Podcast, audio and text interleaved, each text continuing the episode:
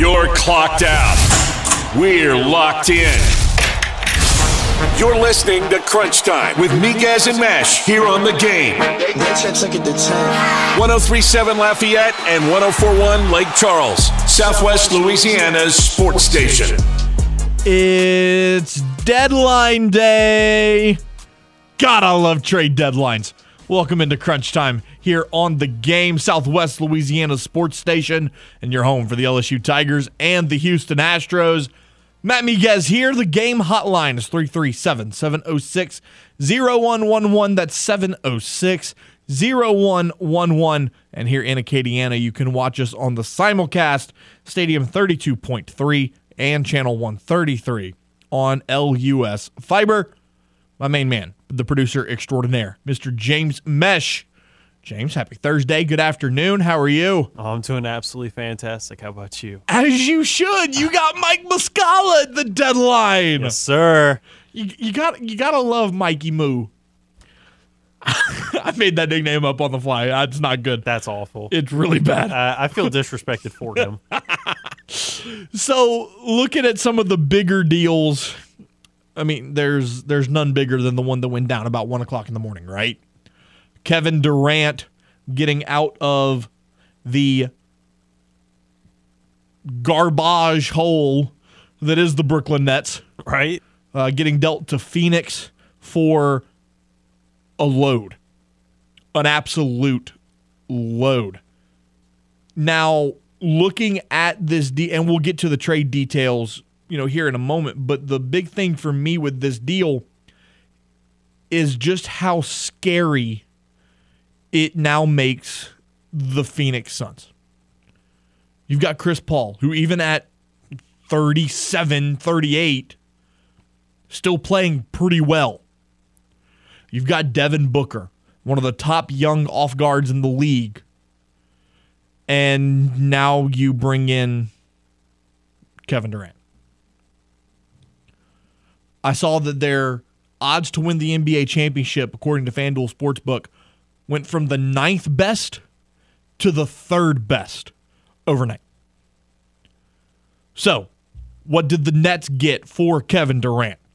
Mikal Bridges, Cam Johnson, Jay Crowder, and four first round picks. Which they immediately got rid of Jay Crowder for right. five second round picks. Correcto. So now you've got four first rounders, five second rounders, and additional draft compensation and a couple of guys and a couple of dogs.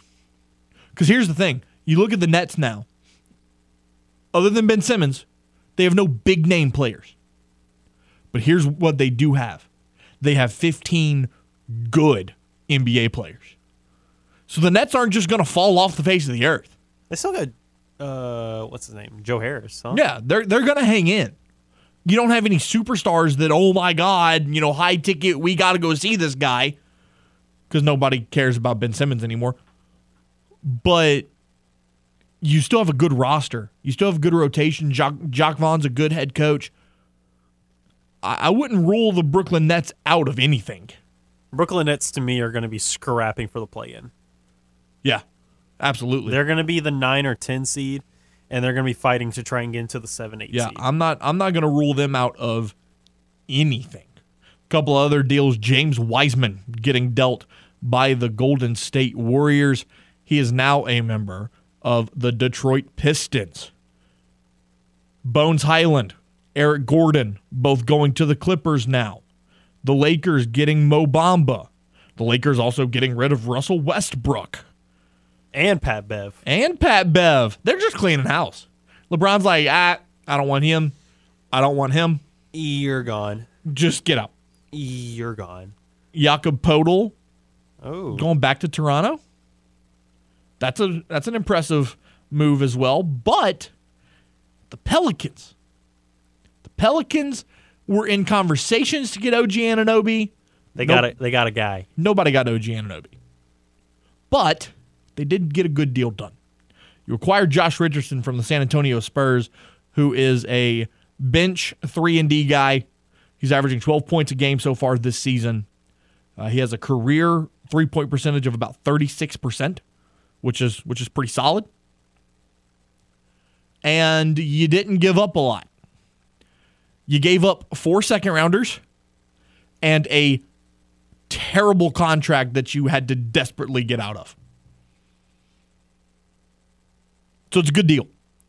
And then, you know, the the biggest criticisms I've seen is, "Oh, Josh Richardson's on an expiring deal. It's only a rental." Just re-sign him. Either re-sign him to a deal that you want to do that you agree with with him, Correct. or because that's where that's what they were talking about, or if it just doesn't work out with Josh, now you're not committed to him for the next multiple years. Absolutely. So you just don't re-sign him. You get a great two month trial period. If it works, sign him to a comfort comfortable deal. If not, you don't. It's a low risk, medium reward Yeah. because it either just doesn't work out Who- or you get a solid guy that can Who, shoot who, who doesn't and play need, defense. Who doesn't need role players that can knock down a three? And guess what? Kind of, kind of the, the game of basketball has kind of moved towards focus on wings. And what is Josh Richardson? A 6'6", 200 pound wing. Mhm. So It's a, it's a good it's a good move. that folk that's mainly worried about playing defense and shooting the three ball, and the three ball is just as popular as it's ever been. and then probably one of the wildest moves that happened today. John Wall is now returning to the team that he begged to get out of. He is back as a member of the Houston Rockets. Poor John Wall. Poor guy. He t- he was talking so much crap about Houston before. He if, I'm really, not, if I'm not mistaken, he really was. He, he did not enjoy being there. Goes to the Clippers, and they're like, eh, "We'll send you back. You can get, you can go back to Houston." And I I know we don't talk a whole lot of hockey on this show, but I'm going to bring this up. A massive trade went down in hockey today. Uh, St. Louis Blues star center Vladimir Tarasenko has been traded to the New York Rangers, as well as Niko Mikkola in exchange for Sammy Blais, Hunter Skinner, a 2023 first round pick, and a 2024 fourth rounder. So the New York Rangers trying to get a little better this season as they head towards the playoffs in April, getting a star player like Vladimir Tarasenko. On today's edition of Crunch Time, we're going to look at the Super Bowl from every angle. You want to talk Chiefs? We got a guy. You want to talk Eagles? We got a guy. If you want to talk Rihanna at the halftime show, let's not. This man hates Riri. That's crazy. I'm, I'm, I'm not a Rihanna fan. I'm That's not. crazy. I'm not. I'm, I have no expectations for this halftime show. If it entertains me, cool. I'm all about it. you know what I just saw? What did you just see? It's a Dragan Bender Okay. Suns jersey, Mm-hmm. and he wore 35. So what they did, is they just wrote KE in front of the Bender, and then wrote Ant at the end. Oh my Kev, Kevin Durant. Oh my god. said, "There we go." No, no, absolutely not. Um, but yeah, you know, obviously we're 72 hours away from the Super Bowl, give or take. Uh, going to be a massive matchup between the Eagles and the Chiefs. We've got Ryan Tracy, who's the host of Locked On Chiefs. He's going to join us at 4:30 to preview it from the Chiefs side.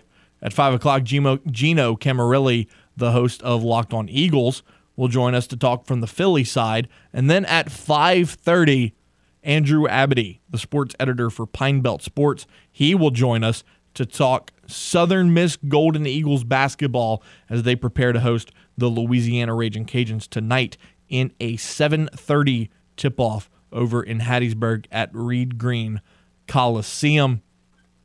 If you want to get your thoughts in on the game hotline 706 0111 that's 706 0111 but James in your opinion looking at the trade deadline looking at some of the deals that went down today who got better I mean, you obviously got to say the the Suns, well of course. that that's obvious Um, I feel like the Lakers because you look at Yeah, you that- look you look at them and you saw the report that had just come out a few minutes ago. It got really toxic between the coaching staff with like Darvin Ham and Russell Westbrook. So it almost felt like it was a necessity to get get out of Russell Wilson as soon as mm-hmm. possible.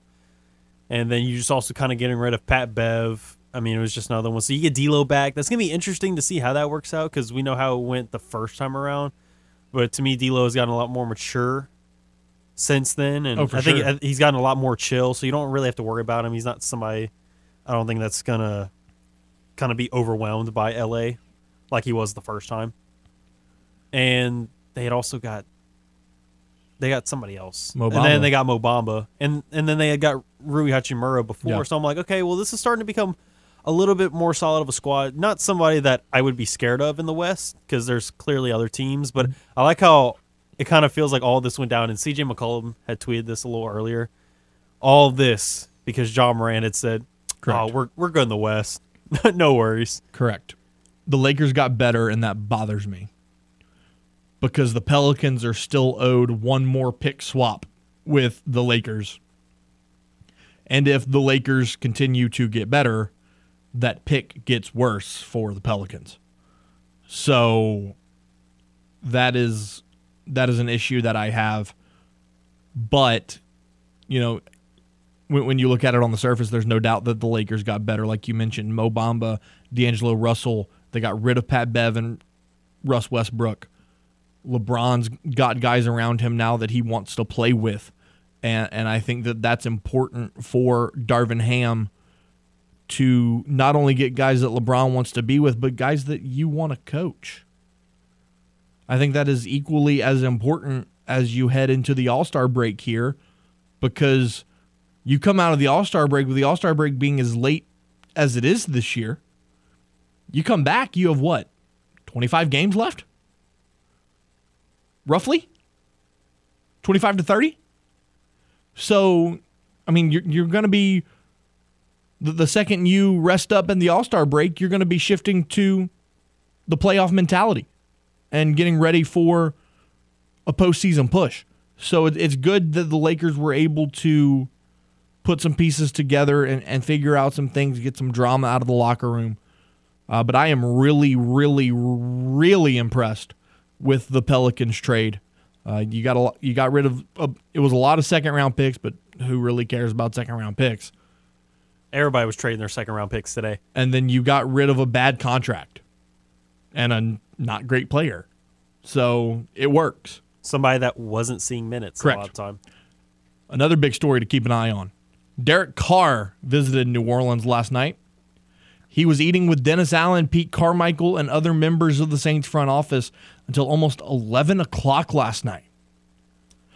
And then he was seen back at the Saints facility again today. The even bigger detail he has canceled all other meetings with any other NFL team. Welcome to the Saints, Derek Carr. He is going back to Vegas tonight. Clear, clearly, it's where he lives. But it has to feel like this is all but done. This feels like it's about a 95% at this point. Yeah. Like, this is just about a foregone conclusion. They kind of already Like if had details kind of worked out of how what the Saints would give up for Derek Carr. if I'm Mickey Loomis, I'm looking at the legal team and saying, start typing the contract. Let, let, us get started on that.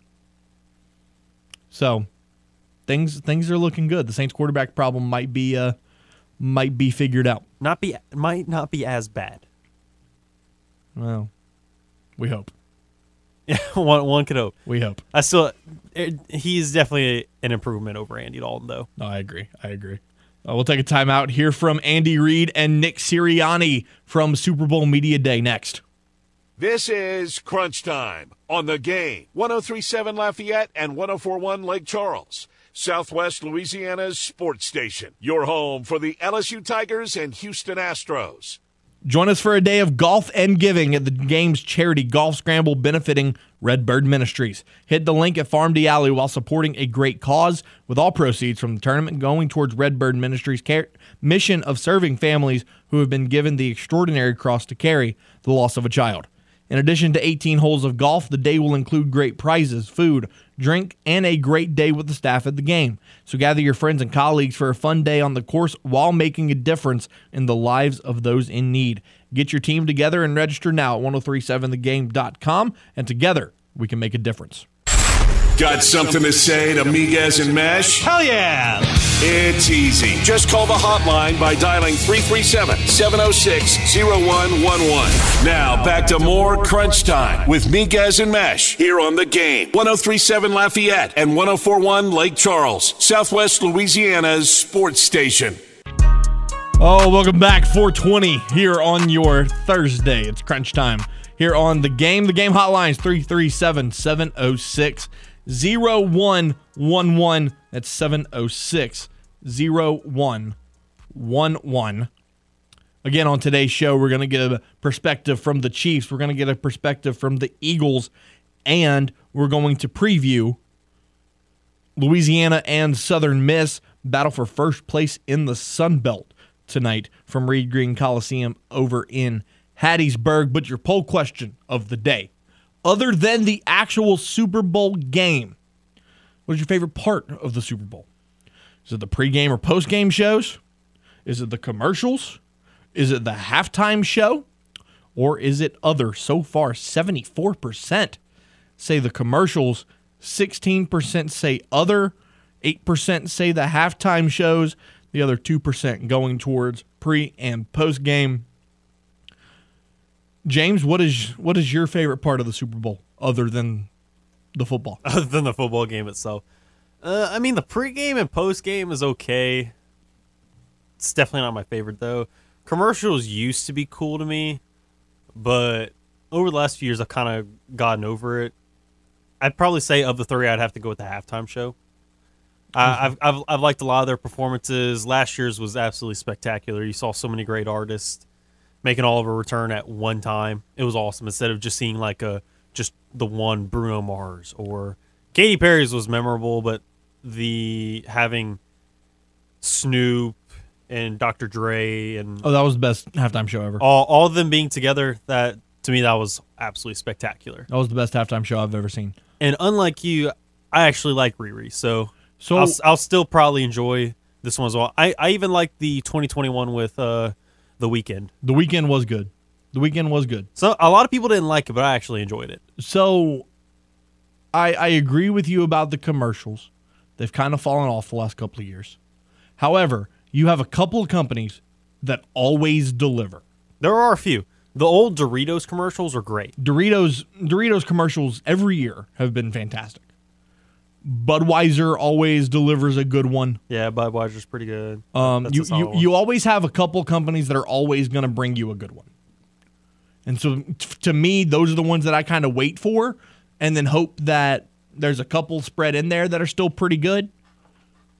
I'm going to go with the commercials um, just because it's the only time of the year that I'm actually invested in paying attention to the commercial. Is that the Super Bowl? Because otherwise, I mean, who cares? But yeah, I mean, I'm, I'm going to say commercials because Super Bowl commercials are just Now I, superior. I do like that they kind of tease a couple of them, like uh, Walter White and Jesse Mm-hmm. from Breaking Bad. They're gonna they're gonna be on a commercial. I forget for what exactly, but then a couple of weeks ago for the championship games, they had Aidan Hutchinson and I believe Cam Heyward. Mm-hmm. And they were they they had a little sneak peek, and it was like a little 10 second one where it's like housekeeping. so let me quiz you on something. This man loves quizzing people. How much do you think a 30 second Super Bowl ad is going to cost this year? 30 second, uh, at least $3 million. Seven. Seven. Seven mil for Super Bowl 57. Inflation, baby. Seven million dollars for a 30 second spot. A couple of years ago, it was like three. Correct.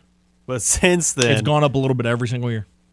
Every single year. money, money. Speaking of companies that deliver, man, shout out to Dickey's Barbecue Pit. Honestly, yeah. They came in close today. Yeah, they did. They did. Showed up, had lunch sitting on my desk, ready to roll. Little pulled pork sandwich, had a cookie, some mac and cheese. The cheese. cheese got macked up. It was, it was solid. A, a blondie. It was. Oh, I love, bruh. Lo- love me some blondies. We're, we're not going to bring up what happened with the blondie, but Yeah, no, let's let's not do that. oh no, Let's not do that. but no, I I do I do like blondies. Blondie cookies are good. But no, so again, obviously shout out to Dickies for for free lunch today. Gotta gotta love that. Also, Gambino's king cake season. Gambino's bakery might be the best king cake in town. brought in quite a few so far. Brought in quite a few. Gotten a few. We like- gotten to taste a few flavors. I feel like every other day we have a new Gambino's king cake to eat. and it's like at first I didn't know it. I didn't know. I was like, do I open this? I don't want to be the one to open it. And then it was like, we're not supposed to open it yet, James. And I opened was- it too early. What was the one we had last week? I think Pecan we or started off. praline cream cheese. Is that what it was? I believe that was the case. Yeah. And then we had a strawberry cream cheese, and then most recently we had a chocolate cream cheese. Yeah, the chocolate one was pretty solid. Dude, they they've all been great. Mm-hmm. Man, I, just- I I- get fed too much over here. I get fed too much over here. I, I need less food, James. I need you to help me out with that. Oh no. Oh no. Go back go back to the kitchen. So looking at some of the comments on the poll question of the day, Brad says commercials, but I agree with JK. During halftime, I'm usually eating, checking Twitter, checking on live bets. The only time I've watched the pre or post game show is when Elway won his first and when the Saints won. Ton says always the commercials, which are always 20 times better after a few beers. Rob says this year's definitely the commercials, but that means I have to watch the game. And then Who Forever says more people watch it for the commercials than they do the actual game. That's very true. Some people that don't even care about football will watch the Super Bowl just to see the commercials in the halftime show. Which is to me the most ridiculous thing. How do you how do you go out of your way to go watch something specifically for the commercials? Now I get it. They've had absolute bangers depending on the company and depending on the year. But it's like for you to kind of like have a whole event, like you're there and you're at a party, but you're not there for the main event. You're there for the commercial breaks. Like what? Oh, That's James, that's wild to me. I've got some bad news for you, bud. So you're a Celtics fan. Uh huh. Tomorrow, they play Charlotte. Yeah. Every member of the starting five is on the injury report. Jaylen Brown, facial fracture. Yeah, he he uh he got hit by Jayson in the his Jayson's elbow hit him last night. He's out. Not surprised. Al Horford, knee swelling, probable. He was out last night. Same thing with Rob. Marcus Smart, ankle sprain. He's been out for like the last few weeks to month. He's so out. I'm not shocked. Jayson Tatum has an illness.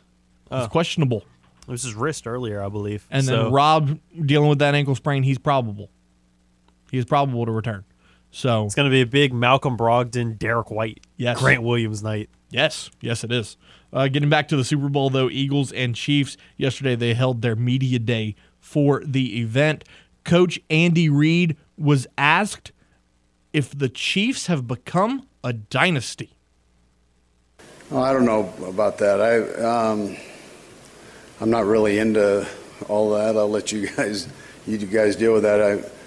I, um, you know, it's important in our world that as coaches and players that you try to get better every, every day, and that uh, you're only as good as your last game. And so or the next game I should say. And and so we're we're uh, we're striving to focus in on this thing trying not to look at all that stuff. Um, that's good when you retire.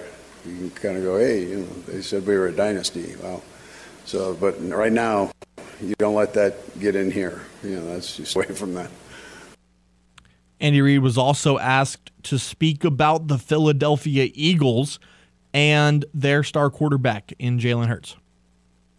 Yeah, Jalen. First of all, Jalen's a good kid, and and uh, so uh, he's fit in very well with that team. He's one of the leaders on that team, if not the main leader. He um, and, and his play has proven out to to be very very good. So, and he'll do nothing but get better with, with time. I mean, that's just how it works at that position. But he um, he looks like he's in complete control of that offense, and a real tribute to the kid. Staying on this quarterback topic now, Patrick Mahomes playing in his third Super Bowl in just his fifth year in the NFL was asked how his ankle's feeling heading into the big game. Yeah, I don't think you'll know exactly until you get to game day. Um, I'm definitely in a better spot. Uh, I mean, uh, I definitely can move around better than I, I, was moving last week or two weeks ago, and so uh, it's just trying to continue to get the treatment and the rehab um, and get to as close as I can to 100%, and then uh, rely on some adrenaline to let me do a little bit extra when I'm on the field. So it's gonna be it's gonna be uh, definitely better, more mobile, uh, be able to move around a little bit better for sure, and then we'll see on game day how close to 100% I can be. Ryan Tracy, host of Locked On Chiefs, joins us next. This is Crunch Time on the game. 1037 Lafayette and 1041 Lake Charles. Southwest Louisiana's sports station. Your home for the LSU Tigers and Houston Astros. We all have our systems when we bet from picking the perfect upset to coming through injury reports, combing through injury reports the night before a big game. But there's one thing every bettor should include in their system the responsible gaming tools available on FanDuel Sportsbook. These tools help keep your play in check and under control. Tools like time limits so you don't unknowingly spend more time on the app than you intended. There's also wager limits to help prevent you from betting more than you should. And you can even take a time out, which pauses your account for as long as you need. FanDuel wants every bettor's experience to be about fun and entertainment. So visit fanduel.com slash playwell that's P L A Y W E L L and make responsible gaming tools a part of your system. You must be 21 and older and present in Louisiana and permitted parishes only. And if you or someone you know has a gambling problem and wants help, call 1 877 770 STOP. You're listening to the game. 1037 Lafayette and 1041 Lake Charles. Slings it far side. Stingley steps inside the receiver and picks it off. Southwest Louisiana's sports station. A shot to left field. Going back on it's Gordon. He'll look up. It's a goner. Your home for the LSU Tigers and Houston Astros. 436 on your Super Bowl Thursday. Matt Miguez, James Mesh. The game hotline 337 706 0111. That's 706 0111. The Kansas City Chiefs headed to their third Super Bowl appearance in just five years. Andy Reid wins one more. His legacy's got to be cemented as a top five head coach of all time. The guy's just done it everywhere he's been. Ryan Tracy, host of Locked On Chiefs, joins us on the game hotline to preview the matchup and talk about the Chiefs season so far. Ryan, thanks for taking the time, man. How are you?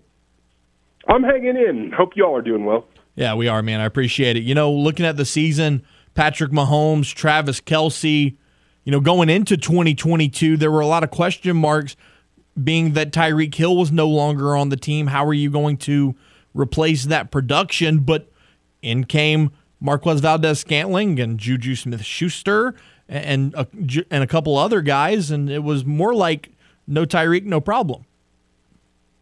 I wouldn't say no problem. There was definitely a transition there, and it's definitely made the like home run hitting a little bit less dramatic, and that's okay because the chunks are still there. There's a difference between you know, getting a 30 yard pass play, 40 yard pass play, and what Tyreek would do at 75, 80 yards, circus catch, that kind of thing. But this offense is predicated on moving the ball in chunks.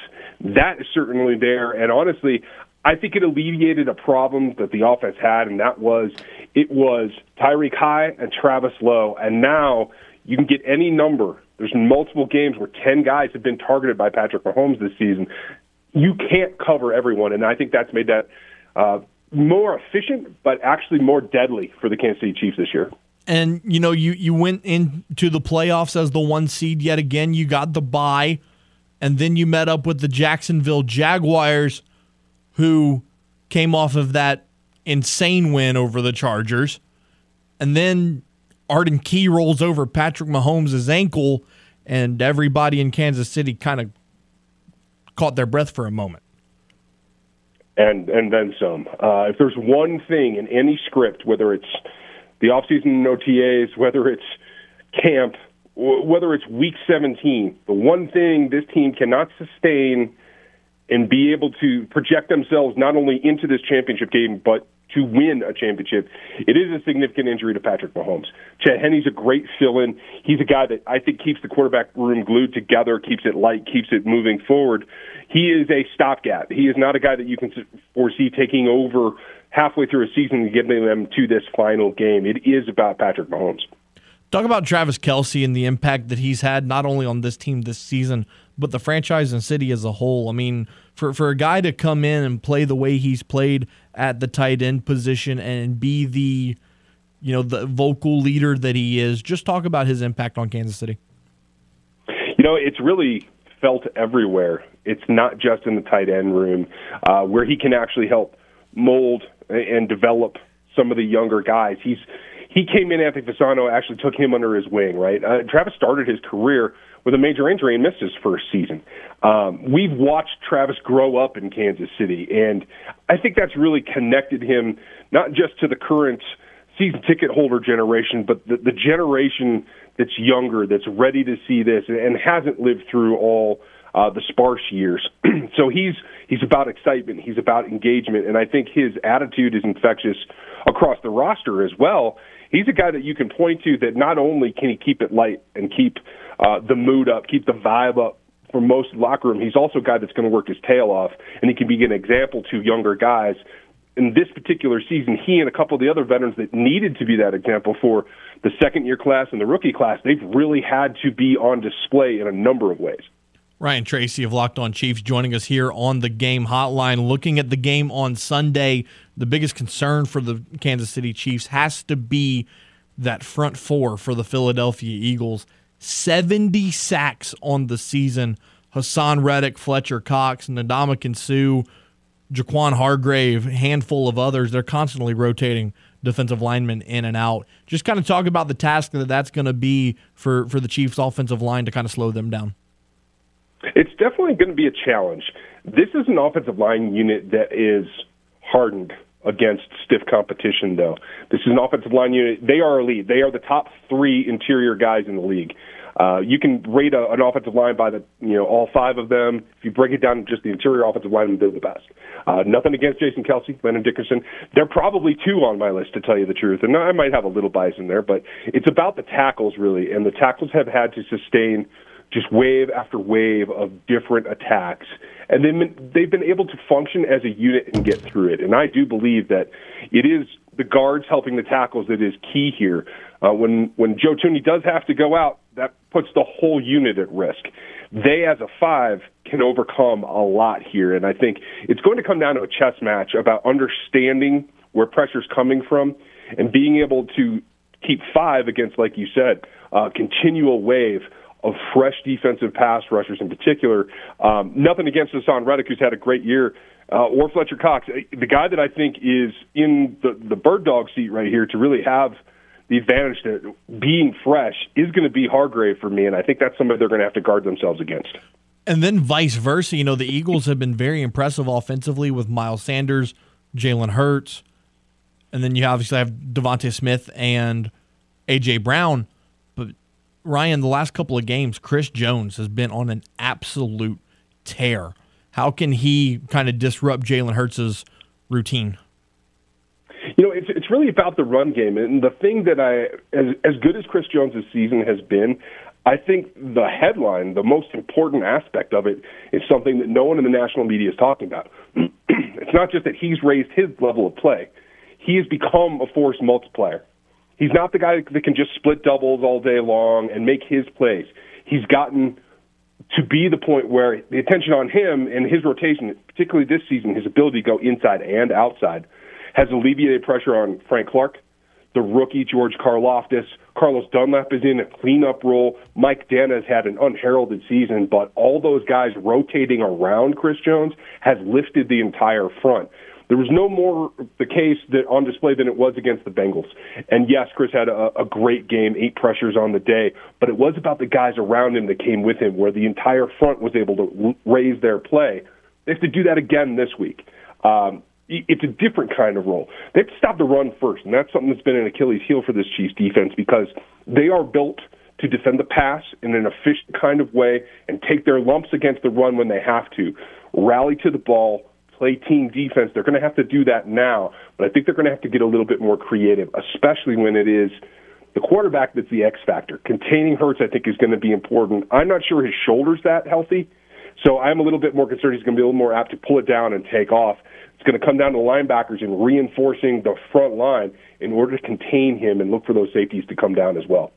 Are the Chiefs considered a dynasty if they win this Super Bowl? Yes, there's no doubt about it. Three trips in four years and two wins. It may be, you know, a junior dynasty at that point, but that word is applicable at that point. If you listen around to the, the national airwaves, national podcasts, everybody this week has started to acknowledge that hey, there's only one other team that we've been able to talk about in this kind of run, this kind of continual striking distance within a championship, and that is the New England Patriots. So at that point, it is a conversation about being a dynasty. Now, you come away with a loss in this one, you're still really close, but you got to get that second one to get into that conversation, and I think that they do it.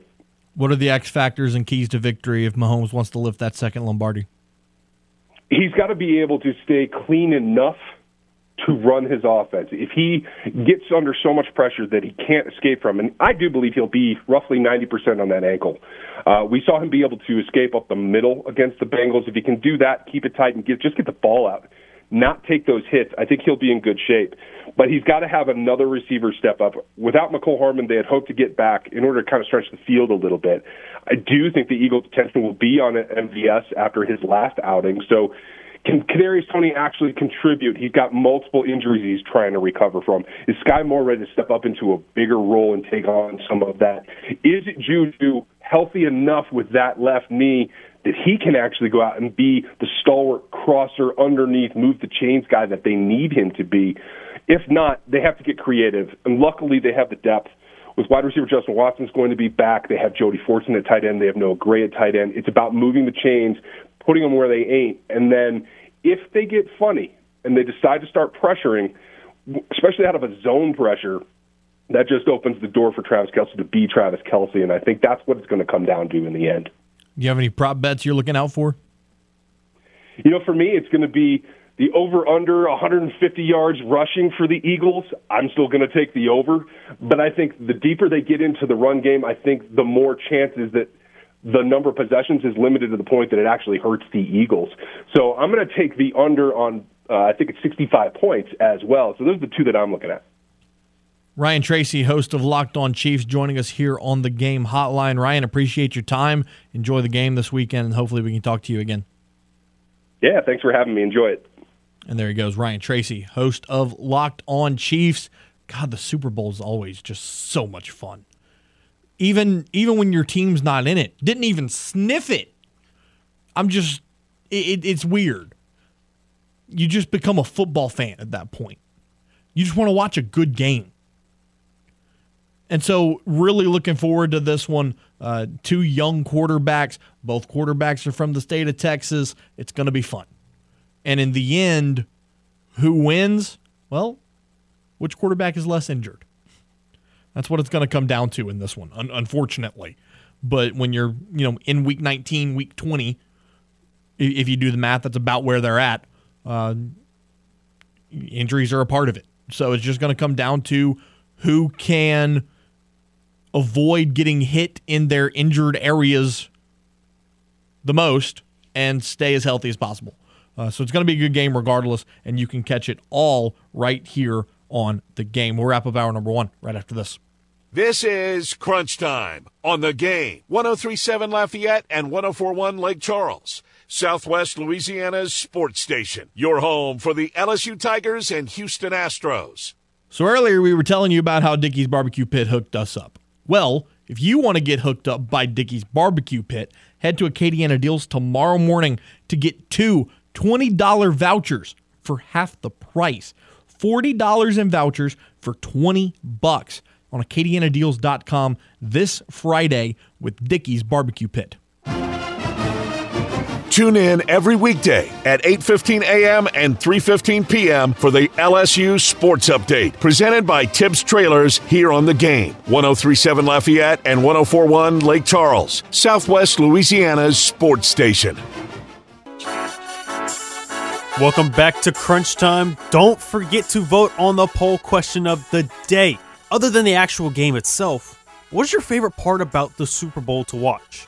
Is it the pre slash post game show, the commercials, the halftime show, or something else? Go ahead and vote on it if you haven't voted on it yet.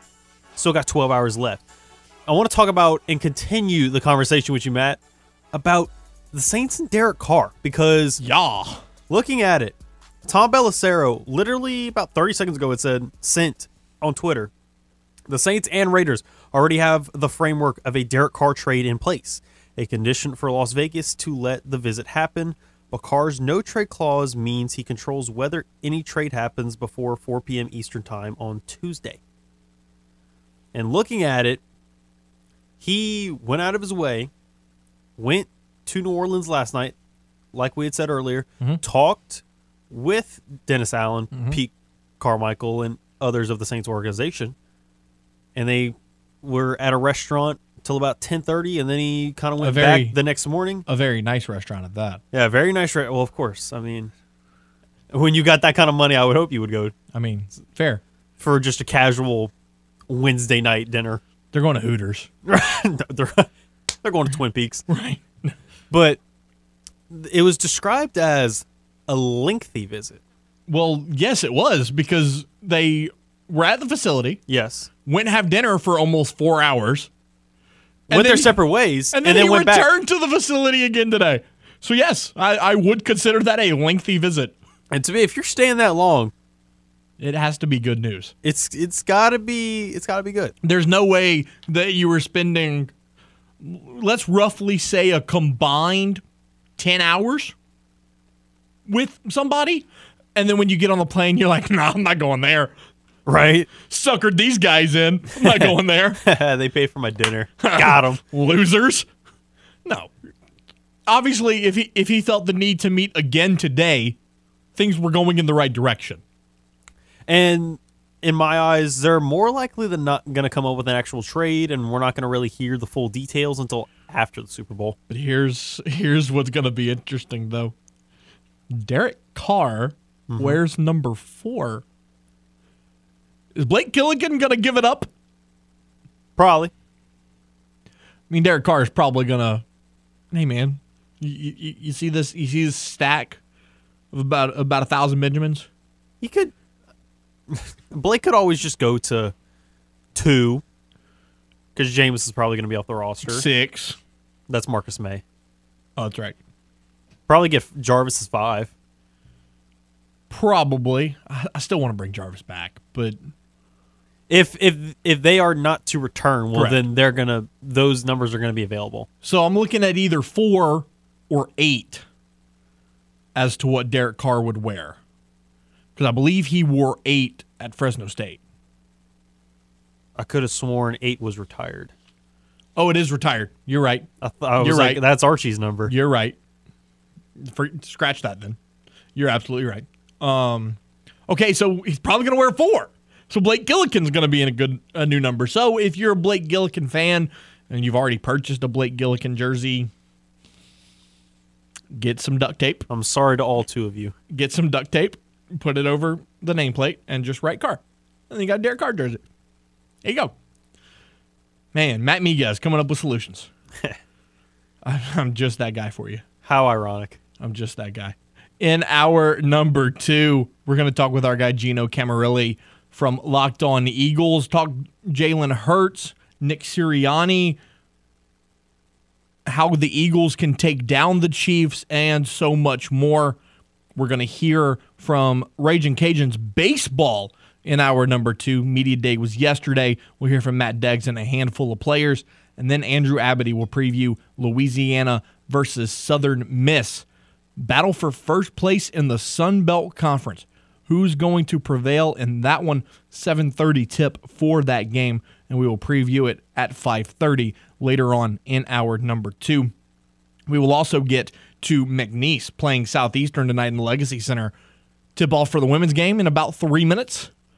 Men will follow at 7:30. We'll we'll keep you updated on the scores of the women's game throughout our number 2, preview the men's game, and we will talk about LSU men's basketball falling to Mississippi State for their 11th consecutive loss on the season, 1 and 10 now in the SEC. Just can't can't seem to figure it out, James. They just cannot seem to figure it out. Defense still does really well. It does. They still do, they still try to keep them in games. But the offense just can't string it together long enough for them to win. Hour number one in the books. Hour number two, we'll kick it off right after this top of the hour sports update. You are listening to Crunch Time here on the game. It's 1037 Lafayette, 1041 Lake Charles, Southwest Louisiana Sports Station, and your home for the LSU Tigers and the World Series champion, Houston Astros. You're clocked out. We're locked in. You're listening to Crunch Time with Miguez and Mesh here on the game. 1037 Lafayette and 1041 Lake Charles, Southwest Louisiana's sports station. Hour number two of Crunch Time is here on the game, Southwest Louisiana Sports Station. Matt Miguez, James Mesh. The game hotline is 337 706 0111. And here in Acadiana, you can watch us on the simulcast, Stadium 32.3 and Channel 133 on LUS Fiber. In hour number one, we touched on the NBA trade deadline, what the Pelicans got in a player like Josh Richardson the Super Bowl media day yesterday between the Eagles and the Chiefs. We got the Chiefs' perspective from Ryan Tracy. And now it's time to get a perspective on the Philadelphia Eagles. Fly, Eagles, fly. Fly, Eagles, fly with our guy Gino Camarelli, host of Locked On Eagles. Gino, my man, what's going on? Not too much. I'm glad you guys got Ryan on from Locked On Chiefs. We had our final crossover episode at Locked On Eagles and Locked On Chiefs today. And I think there's a lot of mutual respect between these two teams. And above everything else, I think the neutrals are going to get a very fun football game come Sunday. And I hope it's one that people remember. I never want to be a, a boring Super Bowl and leave a bad taste in the mouth of NFL fans. So, how hard are you going to be singing Fly Eagles Fly if you guys win on Sunday night? I've been a little under the weather the last couple days, so my voice has been out of it. So I'm ready to go full speed on Sunday. I, am so excited for this game. I'm gonna shout it from the rafters. My neighbors will probably have to call in a welfare check on me at some point. But no, we will be sitting at home enjoying the game. We were in Philly the last go around, got to experience at that time, and man, I, I I'm just ready to see this team hopefully do something that not many people outside of Philadelphia believed they could up until this point, and there's still many doubters that didn't believe that they should get here, and quote unquote, they haven't beaten anybody. So I'll be very uns- insufferable if they happen to win this thing. That's for sure. So, you know, looking at the season since we've last talked, two dominant victories in the playoffs over the Giants and the 49ers. Jalen Hurts still seems a little nicked up with that shoulder. And then the, the defense has just been lights out for Philly with Haason Reddick and Fletcher Cox, 70 sacks combined on that front seven. Just kind of talk about the road through the playoffs to get here. And, you know, like you said, a lot of people still continue to doubt the Philadelphia Eagles. How has that maybe fueled the team to play even better and, and even harder in the Super Bowl? I'm definitely somebody that is completely against that paradigm that they haven't beat anybody. I just think that's crazy, especially in a year where you played a divisional game against an, a divisional opponent in the best year that the division has had in nearly two decades. So that alone, I think, is a very impressive win when two NFC East teams play each other. As the old cliche goes, throw out the playbook, throw out all the old records. It it's just a game, and you have to go out there, and it's going to be physical. And the Eagles out physicaled them once again. And then getting to that Niners game, cry me a river, Niners fans. The Eagles won a Super Bowl over Tom Brady with the backup quarterback. It happens. Quarterbacks get injured. Players get injured. It's how you respond. And what the Eagles did, they truly shut the Niners down in the trenches, battled where it mattered, had time of possession, didn't turn the football over, that's hopefully the recipe that you take into this Kansas City Chiefs game because once again, you're sitting there and saying, did they beat anybody? Well, it doesn't really matter because there's only one team that you have to worry about beating, and that team is with Andy Reid and Patrick Mahomes. I don't care what any of the other teams put on tape. I don't care what any of those 17 or 18 wins now at this point matter to this team. It's just a one round fight, and you have to put everything in. They already did that game planning from last week until now to put yourself in a position where you can not let Patrick Mahomes take that game over. That should be priority number one. Don't let this unicorn be a unicorn. I know it might sound easy. It's definitely not. But the way the Eagles defense has been playing, like you said, Matt, 70 sacks on the year in the regular season. They've done great in the postseason as well. Usually, when it comes to this time of the year, the old adage goes defense wins championships. We'll see if this beat up. It's a it's a beat up Kansas City offense. I mean, to paint it as clear as it is, they're out a couple of their wide receivers. Their offensive line is much better than it was a couple years ago, but it's still not up to the par of what the Eagles put out there. Their running back is a rookie. Only guy you got to really worry about is Pat Mahomes and Travis Kelce to completely ruin your game plan. Yes, there will probably be a unsung hero of the Kansas City Chiefs to go into that game and put up some points, but it should be simple. Stop Travis Kelce, stop Patrick Mahomes, don't turn the ball over, and run the damn ball on offense. That's really how they have to do it to get it done this weekend. Now, Gino, you had mentioned an unsung hero, and I mean, you always look at Travis Kelce to be like the mainstay, and Juju is still trying to get healthy. But another one that's also getting healthy, and I had just seen a report was Kadarius Toney could be that unsung hero and be somebody that gets a heavy workload on Sunday.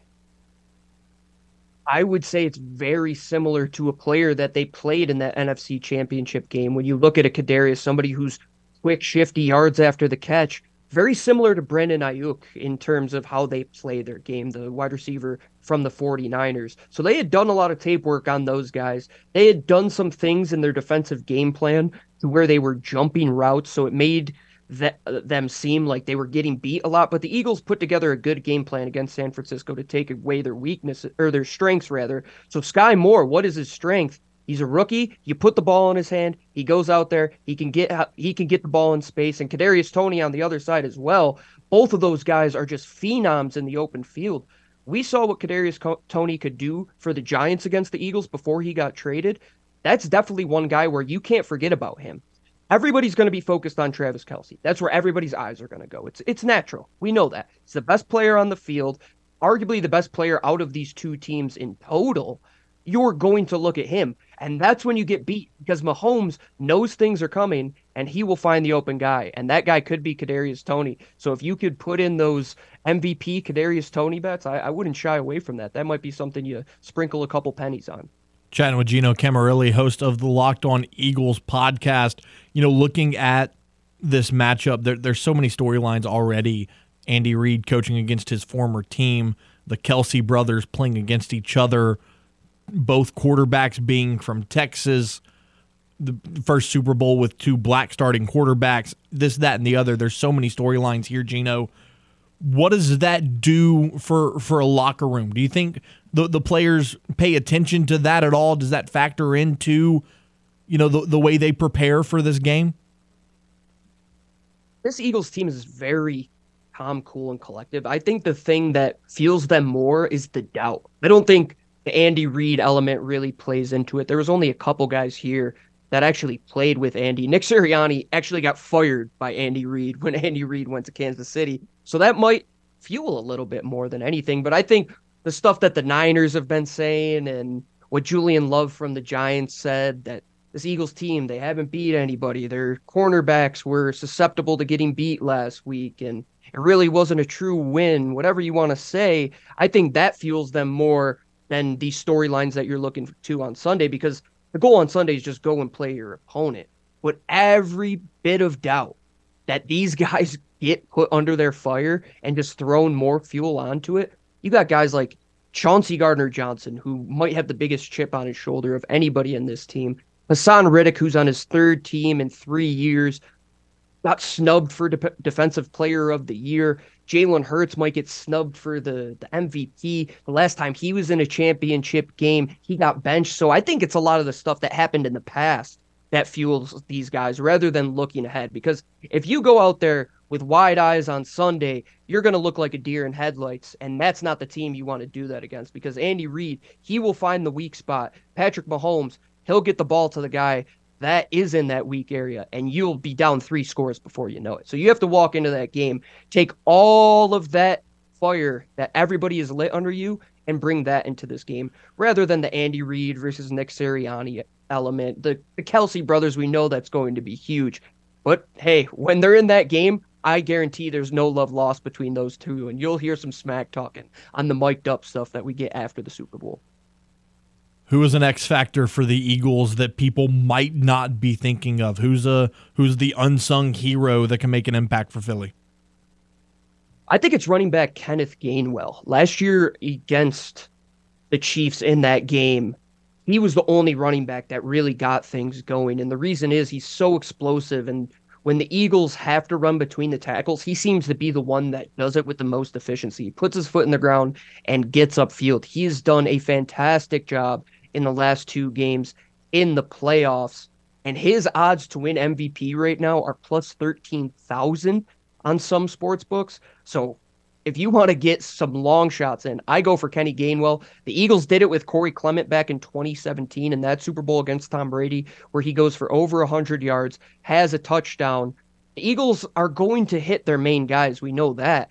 But the teams that win the Super Bowls, there's always that one guy where you're saying, how did we not account for him? How did he go for over 100 yards? I think it was Christian Matthew for the Seattle Seahawks a couple years ago. And where is he? He was a Super Bowl All Star, and now he's out of the league. That could very well be the case for Kenny, Kenny Gainwell, but he is a stud. I'm telling you. If you think Isaiah Pacheco has juice on the other side of the ball, Kenny Gainwell, as well as all those Memphis running backs that have come out, the Tony Pollards of the world, the Darrell Hendersons, they got something cooking down in Memphis in that running back room, that's for sure. What are some prop bets that you're looking out for this weekend, Gino? I mean, you know, everybody, when you look at the Super Bowl, you have the craziest bets from how long the national anthem is going to be and, you know, how many songs get played during the halftime show and, and stuff like that. But when it comes to the game, what kind of special bets are you looking out for? I think it's easy to go with the the simple ones of Jalen Hurts anytime touchdown scorer, Travis Kelce anytime touchdown scorer. But if you're going to look at some fun bets. I think those long shot ones where you're getting at least 1,000 plus on the odds, like that Kenny Gainwell one I dropped. I bet Corey Clement back in 2018 Super Bowl at plus 3,000 to win the MVP. So I'm going to sprinkle some money on that as well. I think you get into those down the roster type of guys is where you find the real value because Vegas seems to be very honed in on the top guys. It's the guys that slip between the cracks. So you might want to look at some things like Quez Watkins over two and a half receptions for the Philadelphia Eagles. If you want to look at the Kansas City side of the ball, I think maybe a Frank Clark anytime sack would be a pretty safe one. If somebody's going to get to the quarterback, it's either going to be him or Chris Jones. I mean, if you even want to throw a flyer on Patrick Mahomes throwing an interception in this game or Jalen Hurts as well, you're probably going to get plus odds on there as well. And I always go over on the Super Bowl because when you're in that moment and you are in the national anthem, I think everybody just goes long. And I don't think I've ever bet the under on any Super Bowl ever when it comes to the national anthem or the game in and of itself. So it's a good precedent that if they hit the over with the the anthem, that the game should go over as well. I got to do some research on that, but I think it's pretty good. Who wins? Oh, if I was hating that question having to be asked to me. Oh, but I'm, I'm going to put you I, on the spot, man. Any, Who wins? Anything other than the Eagles? I, the, the Eagles have to win this game. It's it's the perfect season if you culminate it with a ring. What Nick Sirianni and all the flack that he took in his introductory press conference, and they were two and five in 2021, and they managed to get to a, a playoff run with Jalen Hurts and this quarterback. We're saying, can this guy even be the guy? And now you're sitting here with a roster that might be the best in the history of the franchise, maybe ever. If the Eagles don't get it done with this team, it will be very frustrating, but mutually beneficial or mutual respect rather between this team and Andy Reid. If they were going to lose to anybody, how could it not be Andy? I think it just writes itself. But the Eagles have to win this game. I don't see it being any other way than the Eagles possess the ball they run the ball for 150 plus. Jalen Hurts gets one on the ground. They win the game. Over under is 50. Let's go 27 24. You'll hit the over. Chiefs won't cover. The Eagles money line is my pick. Let's go with that. I had seen this earlier in the. I don't know if you'd seen this, but Nick Sirianni was asked by a, a reporter, "Is this a must-win game?" Yeah, I, I don't know how guys like that get potential for Radio Row, and I'm sitting here in in my office at home getting Right. asked questions. But yeah, this this might be one of those ones where you might want to put all your eggs into this basket, and it is a must-win game, some would say. And the guy to do it would be Jalen Hurts, and I think above everything else, the ultimate storyline, if he does win it, is to just persevere in whatever aspect of life you go through. Because Jalen Hurts got benched in a national championship game. How many guys survived that mentally? And now he's playing for a Super Bowl. Man, those Texas quarterbacks are built different. I tell you what, Texas high school football, there's a real case to be made that some of those teams could probably beat some D1 teams. I'm not even joking you. It is legit. He's played for his dad. He's played for Nick Saban. He played for Lincoln Riley at Oklahoma. He's been in big time moments, in big time situations at every level. Drop the confetti on him. I, I think he's going to get it done. It would be an ultimate success story to see Jalen Hurts lift that Lombardi trophy. Gino Camarilli joining us, host of the Locked On Eagles. Gino, appreciate your time as always. Enjoy the game with your family, and uh, we'll talk to you again soon, my man. Appreciate you guys. Fly Eagles fly as always. And there he goes, Gino Camarilli. Gotta love throwing in the the, the Fly Eagles fly right there at the end. We'll uh, we'll take a timeout. Cajuns baseball media day. Hear from Matt Deggs next. This is Crunch Time on the game. 1037 Lafayette and 1041 Lake Charles. Southwest Louisiana's sports station. Your home for the LSU Tigers and Houston Astros. The game is throwing you something far better than cheap plastic beads. This Mardi Gras score a $500 Visa gift card. Just download the game mobile app, open the app, and click on the Mardi Gras Moolah tab, and you'll be on your way to winning that $500 Visa gift card. It's the game's Mardi Gras Moolah sweepstakes. Download the app, win money. It's just that simple, and it's all from the game. Southwest Louisiana sports station. You know the routine eat, drink, sleep, and sports. All day, every day. You're listening to the game. 1037 Lafayette and 1041 Lake Charles, Southwest Louisiana's sports station.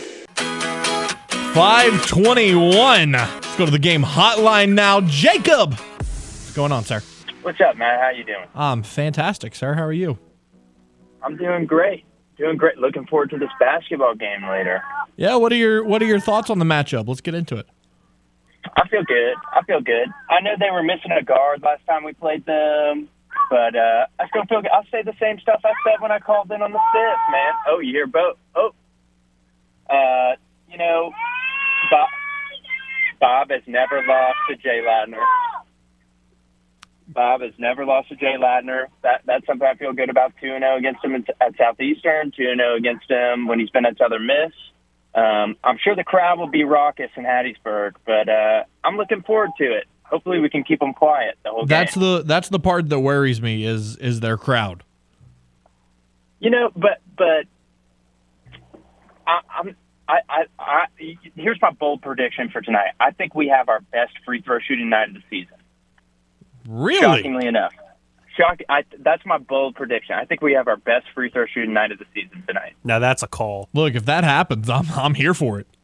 Believe me. Yeah, I, I, it could come down to that, but for the most part, I mean, just comparing like player to player, like I think Fulks is a better distributor.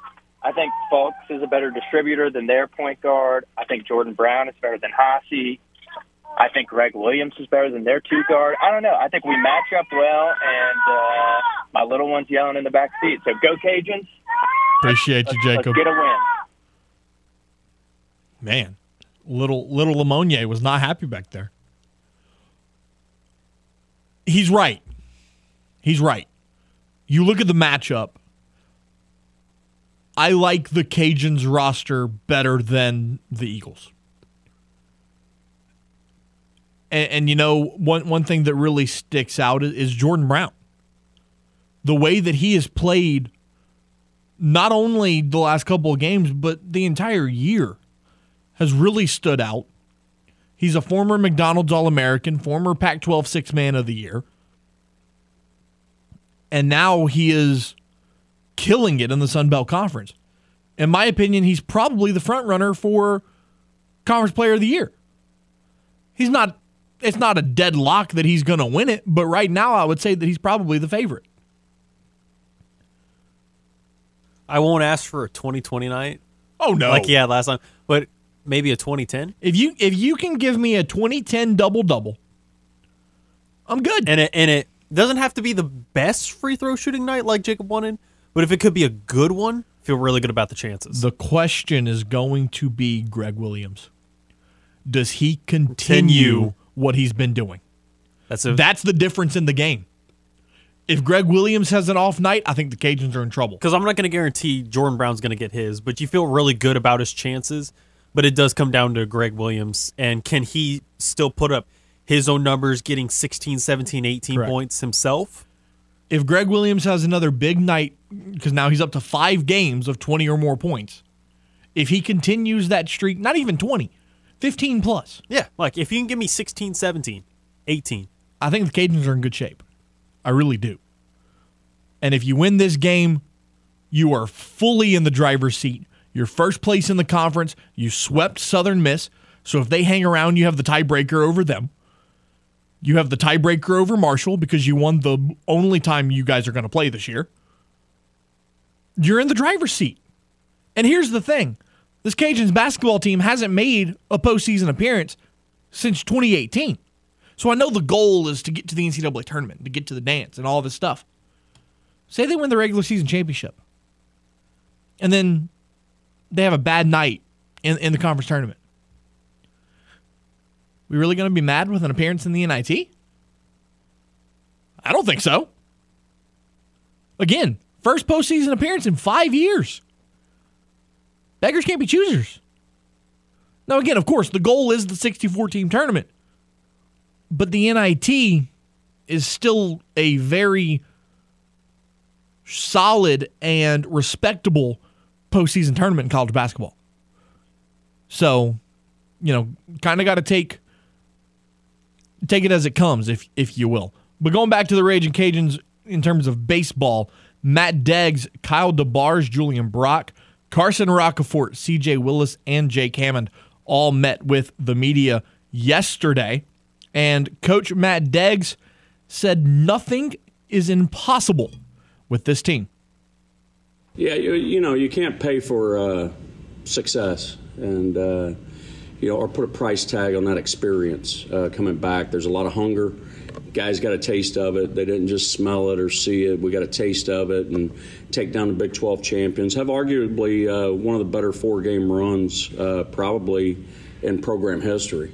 Uh, when you look at our, our run through uh, the tournament and a really good South Al team, and then the performance against Texas State, who was the best team in the league last year, hands down, uh, from a talent perspective, uh, and then the five run deficit against Georgia Southern. And then we've got uh, TCU at the first game of that College Station Regional, and get after those guys pretty good, and then have a two-run lead uh, in the seventh against A&M. We're right there. They saw it. Uh, they experienced it and uh, you know the bar is pretty high. Uh, I don't think it's just get back to that point uh, as much as as it is. What's it going to take not only to get back there because you got to earn it, right? We're not starting off at the College Station Regional. We're starting off at Rice. And you've got to earn it every step of the way, and I believe we've checked a lot of boxes. So they're hungry. Uh, the bar's really high, and uh, I don't think anything's impossible with this team. Matt Deggs also was asked about the strength of his team with so many players returning both at the mound and in the batting order. He said there's more questions on the mound than offensively. No, it's definitely on the mound. But look, things change too real quick. You know, you have guys that have a great fall and they come out and they scuffle in spring training, or guys that have an incredible spring uh, training, and then we get into the you know first week or two and they can't buy a hit, and so things kind of ebb and flow. But the nice part for us is uh, I like the fact that it's on the mound and it's not. Uh, eight other guys around him that we're having to figure out. It's just that one dude with the ball in his hand. Uh, the the talent's there. The uh, the ability to pitch inside of what we do is there. The the competitiveness is there, and the stuff is there. It's just a matter, Kev, of identifying those roles and getting them laid out. Offensively, they're ready to roll. Catcher Julian Brock was asked, looking at the makeup of this team, you went to the regionals last year. Could you go to Omaha this year? Yes, it is. Uh, it, like like Coach Deggs says sometimes, you know, it's not so much about talent; it's about getting the opportunity to compete and outcompete our opponent. And um, we have a lot of that in this group, and a lot of this group is, and it's it's sustainable. You know, we can keep it going from game to game. You know, and it's gonna be it's gonna be a good ride. And Carson Roccaforte, a finalist last year for Sunbelt Player of the Year, said it's all about the little things in terms of preparation. Yeah, just the little things. We've been uh, preaching a lot. It's the little things, um, taking more walks, like Coach said. Um, just working on little things, stealing bags, um, you know, understanding the zone more from the offensive side, and then just little things like throwing strikes um, is going to get us there. We'll take a timeout. When we return, Andrew Abity of Pine Belt Sports joins us. We'll preview Southern Miss and Louisiana from Reed Green Coliseum. This is Crunch Time on the game. 1037 Lafayette and 1041 Lake Charles. Southwest Louisiana's sports station. Your home for the LSU Tigers and Houston Astros. The only app you need at your Super Bowl party is this year's FanDuel, America's number one sportsbook. Download FanDuel and use promo code KLWB to bet on Super Bowl 57 with a no sweat first bet. You'll get up to $3,000 back in bonus bets if your first bet doesn't win. FanDuel lets you bet on everything from the money line to point spreads to who will even score a touchdown in the game. I'll take AJ Brown for an anytime touchdown because to me, there's no way he goes through the entirety of the playoffs without reaching pay dirt. All on a top rated sportsbook app that's safe, secure, and super easy to use. Best of all, you'll get paid your winnings instantly. So join FanDuel today with promo code KLWB to claim your no sweat first bet on Super Bowl 57. Make every moment more with FanDuel, an official sports betting partner of the NFL. You must be 21 and older and present in Louisiana and permitted parishes only. First online real money wager only. $10 first deposit required. Bonus issued is non-withdrawable bonus bets that expire in 14 days. Restrictions apply. See terms at sportsbook.fanduel slash sportsbook. And if you or someone you know has a gambling problem and wants help, call 1-877-770-STOP. Had a rough day at work? Got lady problems? Not to worry, because you have two wingmen right here. You can be my wingman anytime. Now back to more crunch time with Miguez and Mesh here on the game. 1037 Lafayette and 1041 Lake Charles, Southwest Louisiana's sports station. 536 here on this Thursday edition of Crunch Time. Matt Miguez, James Mesh. The game hotlines 337 706 0111. Let's preview Louisiana versus Southern Miss tonight inside Reed Green Coliseum. Andrew Abity from Pine Belt Sports joins us on the game hotline. He is live inside Reed Green Coliseum. Andrew, thank you for taking the time, man. How are you? I'm doing well, guys. Appreciate you having me on. So, looking at the Golden Eagles this season, 21 and 4, tied for first in the Sun Belt. Andrew, what's interesting to me is when you look at Jay Ladner's records the previous few years that he was in Hattiesburg, it's safe to assume that his job was on the line if things didn't go well this year. 9 and 22 uh, in 2019, 8 and 17 in 2020, 7 and 26 a season ago. What changed? Um, a lot. Transfer portal does wonders for people. Um, but yeah, um, you know, Jay knew it was on the hot. He was on the hot seat. Nobody had, uh, according to Jay, nobody had straight up told him that. But um, yeah, he, you know, he, did just cleared house is what he did. He got a whole new coaching staff. Um, a lot of players jumped ship and went to the transfer portal, so he went and got players in the transfer portal, and it's just been a right mixture of things. He brought in Juan Cardona, who was a, a guy he actually tried to hire when uh, when Jay was initially hired at USM, and they've brought in uh, a lot of players that that played for Cardona back in high school, and it's just really worked out well. They they have a lot of natural chemistry, and and the portal's been kind to them, and it's just been the the perfect storm of all the right things happening to them. You know, looking at their season thus far, like we mentioned, twenty one and four on the season. You went to Nashville, Tennessee, got a win over Vanderbilt. You beat Liberty on the road as well. Some big wins on the schedule. You, you played it really close with UNLV right before conference play got underway. What stands out about the season thus far that's put them in this position? Yeah, I mean their defense is uh, is is special. Um, I, I think their defense could keep them in with most teams. Uh, uh, you look at their great home team; they haven't lost a game at home yet. They're still unbeaten. They'll put a they'll put that to the test, obviously. Um, but uh, you know the experience, their chemistry is just it's natural, it, it all flows together. They have a really good flow, and you know the last time these guys played UL, um, Southern Miss had two injuries that they were still dealing with. They were without one of their their guards, Naftali Naftali Alvarez, who is um, great defensive player. He's kind of their court general, and then Denijay Harris was playing minimal minutes, so they you know were kind of shorthanded with big men at the time, and now they're it seems like they're tr- playing to their true potential at the right time. You know, you, you talked about DeAndre Harris, and, and Alvarez as well. The two names that really jump off the page at you if you're looking at Southern Miss Austin Crowley at the guard spot, having a great year, averaging 17 points per game. Felipe Haase as well, averaging close to 15 points a game. Talk about these two guys and the way that they've been able to lead the Golden Eagles so far this year. Yeah, so um, you know, I saw on Twitter a while back of uh, Southern Miss fans comparing them to you know, just with the way their dynamic is with Kobe Bryant and Paul Gasol when they were both at the Lakers, and that's kind of what it's like. Uh, Felipe is easily the most experienced guy in the room. I mean, he turned down uh, overseas offers. He could have been playing in the G League, and you know, he decided to, come to Southern Miss and play for Juan Cardona. I think that's he's an easy guy to gravitate to. He's a very likable guy in the locker room, he just he keeps them uh, he keeps them even, and and you see it on the court throughout the game. And then Austin just really has fed off of that. They are just two guys that have never played uh, with uh, one another before. And you know, Austin was a bench guy at at Ole Miss, saw minimal minutes, but was good, and you know, found his way here. And it's just like I said, it's just it, what I hate to use the term island of misfit toys, but these are all good players that have just been in bad you know, bad positions and have been wanting the chance to play. And now they've all kind of come together and realized that they have a chance to do something special and something that they none of them have been able to do in their careers.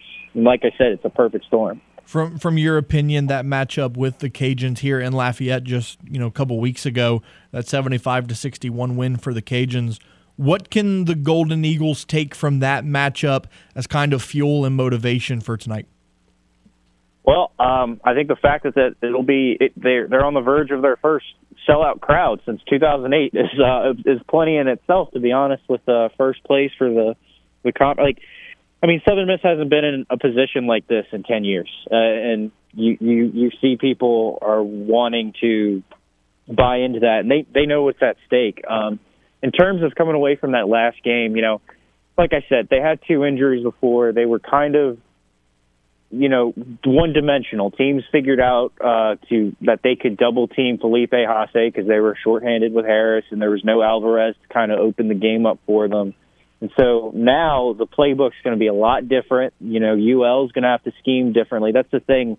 You know, when they played UL, they just experienced their first loss of the season to UNLV, and UNLV, I feel like, kind of put the tape out there on how to beat them. And UL was definitely one of the you know the the happy recipients to see that. And but like I said, Southern Miss is playing much differently. They're a much different team. I know UL is playing really really well right now as well. So I think this is going to just be you know two kind of superpowers that are colliding.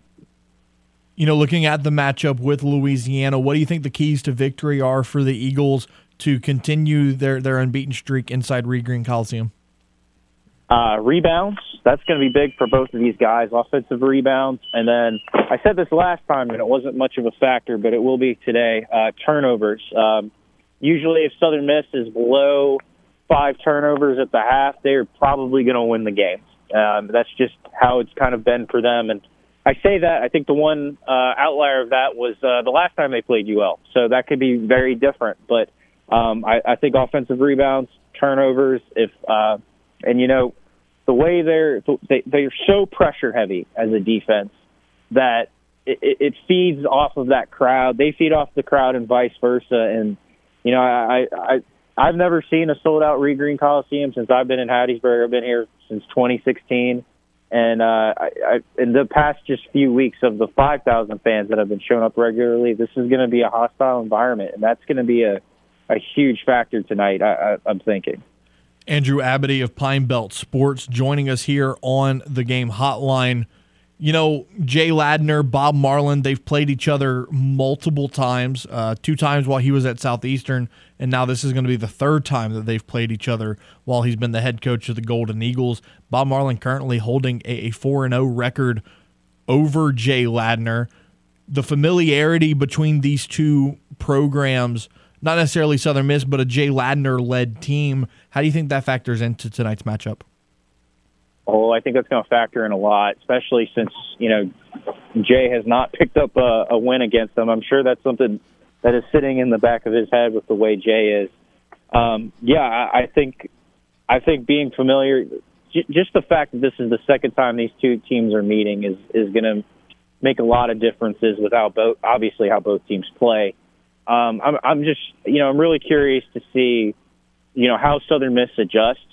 Um, you know, last time um, you know, UL had uh, I can't remember who the leading scorer. I think it was Garnett. He was six of eight from the three point line. You know, that's going to be different. And uh, but like I said, and I keep harping on it, but the environment tonight's going to be unlike anything that people have seen in Hattiesburg in ten years, and UL is going to have to face the brunt of that. Andrew, appreciate your time as always. Enjoy the game tonight, and uh, we'll talk to you again soon. Thanks, guys. Thank you for having me on. And there he goes, Andrew Abity from Pine Belt Sports. You know, you look at this game, Southern Miss is a two and a half point favorite right now with an over under of 148. The difference in, in this game, if I'm, you know, it, when you're looking at it, is we talked about it a second ago Jordan Brown and Greg Williams Jr. You look at that first matchup, neither one of them played off the charts, and the Cajuns were still able to get it done. But tonight, you know, he talked about it. You get Harris back. You get Alvarez back. This is going to be a different Southern Miss team than the one you just faced nine games ago. So Jordan Brown and Greg Williams Jr. are going to be the X factors for me. What kind of performance do they have? And then can you get some good numbers from somebody else? Terrence Lewis, Kentrell Garnett, maybe even a Jalen Dalcourt or a Joe Charles. Who steps up and makes a difference behind Brown and Williams is going to be key for the Cajuns if they want to go into Hattiesburg and upset Southern Miss and take control of first place in the Sun Belt Conference. We'll take a timeout here, wrap up today's show right after this. This is Crunch Time on the game 1037 Lafayette and 1041 Lake Charles. Southwest Louisiana's sports station. Your home for the LSU Tigers and Houston Astros. The game will be broadcasting not one, but two great games on Sunday. It all starts at 1 p.m. when the undefeated LSU women's basketball team travels to take on undefeated and defending national champion South Carolina. After that clash on the hardwood, it'll be time for Super Bowl 57 live from Glendale, Arizona. Pregame begins at 4. Kickoff between the Eagles and Chiefs set for 5:30, and you can tune in this Sunday for two tremendous games right here on the game, Southwest Louisiana's sports station. From the Louisiana Raging Cajuns to the latest with the New Orleans Saints and Pelicans. Miguez and Mesh cover it all. I'm not worried. Uh, I think it's something that I can get under control. Now back to more Crunch Time with Miguez and Mesh here on the game. 1037 Lafayette and 1041 Lake Charles, Southwest Louisiana's sports station. 551. It's halftime over in Lake Charles. The Lady Lion leading the Cowgirls 29 to 20 at the break. Paris Mullins, the leading scorer for McNeese. She has four at the break. She's two of six from the field. Looking at the shooting percentages for McNeese, shooting 25% from the field, 20% from downtown, and 60% at the free throw line. Nine turnovers to eight turnovers. So pretty pretty standard there. The difference though, James, Southeastern is out rebounding McNeese 30 to 17 at the break. That's key. I know it's only halftime, but if you're getting out rebounded by 13 in the first half, that's not a great start. Not to mention, you're at home. So, can Lynn Kennedy's group figure it out, kind of slow down the pace a little bit, put some more points on the board, and obviously control the glass in the second half is going to be the difference. Again, the men follow right after at 7:30. Same matchup, McNeese Southeastern in that one as well. James, a top story that came up during today's show that I find incredibly interesting. A Kobe jersey from his 07 08 MVP season sold at an auction today for $5.8 million. It's a lot of money. Yeah, I, I would say I mean, so. just five point eight million dollars.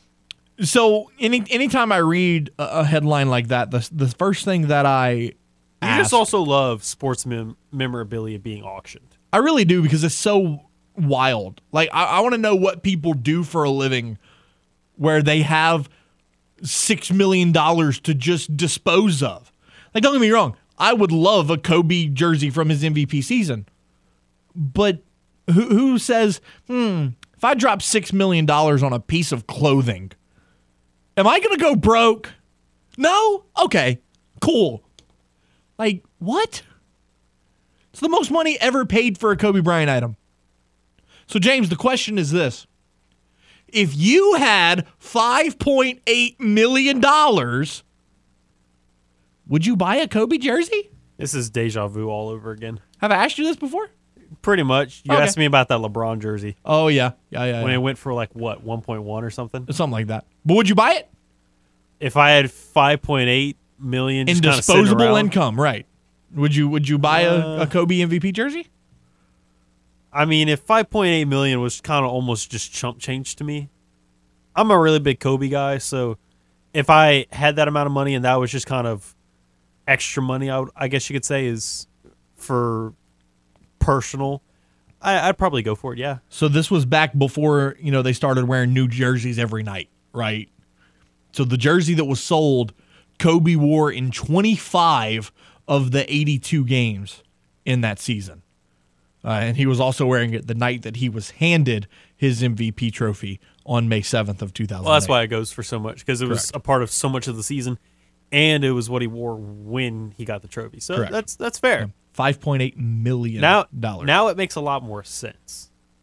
looking at the we didn't talk NBA much today other than the the deals that went down. Let's take a look at the NBA standings. Boston still holds a one and a half game lead in the East. Looking at who's going to be in the play-in tournament of the season in today, today the Knicks, Hawks, Bulls, and Raptors, and the Detroit Pistons are holding court way down at the bottom, fourteen and forty-two. Looking at the West, Denver, four and a half game lead on the West, Memphis close behind. And then from two to seven, it's only separated by five games. So Pelicans sitting at seventh place, nine and a half games back. You're a game out of fourth place. So that is encouraging if you're the Pelicans, especially with the moves that you made today. And then the Houston Rockets, 13 and 42. Victor Wembanyama, baby. that cat is something special. I mean, if the Pel- if the Lakers wanted to dip down a little bit further, maybe make that pick more likely to be the number one, and it goes to the Pelicans, would the Pelicans really complain about getting Victor? Nah, I, I know I wouldn't. Hopefully, tomorrow when we host our Friday fun show here on Crunch Time, we can talk about the fact that Derek Carr will be a Saint what that means for the New Orleans offense in 2023 and could a shored up quarterback situation convince the Saints to maybe hold on to Michael Thomas? It's a thought. Michael Thomas has been liking a couple Derek Carr's tweets. Maybe maybe we're looking into that a little too much, but it's definitely something to consider. Also, the LSU board votes tomorrow on the future of the LSU men's basketball court. Does it stay the Dale Brown court or does it become the Gunter Brown court? We'll talk about all that and much more. Tomorrow here on Crunch Time, Jake Crane, Brian Mitchell, and Ben Upton will join us. We'll talk college baseball, the NBA, and the Super Bowl a little bit more. We'll talk about Brian's career and his trip to the Super Bowl with Washington. We'll do it all tomorrow, same time, 4 to 6, same station, right here on the game 1037 Lafayette, 1041 Lake Charles. For James Mesh, I'm Matt Miguez. Be safe. Be safe out there. Hug your mom and them, and we will talk to you tomorrow right here on the game. It is your home for the LSU Tigers and the World Series champion, Houston Astros.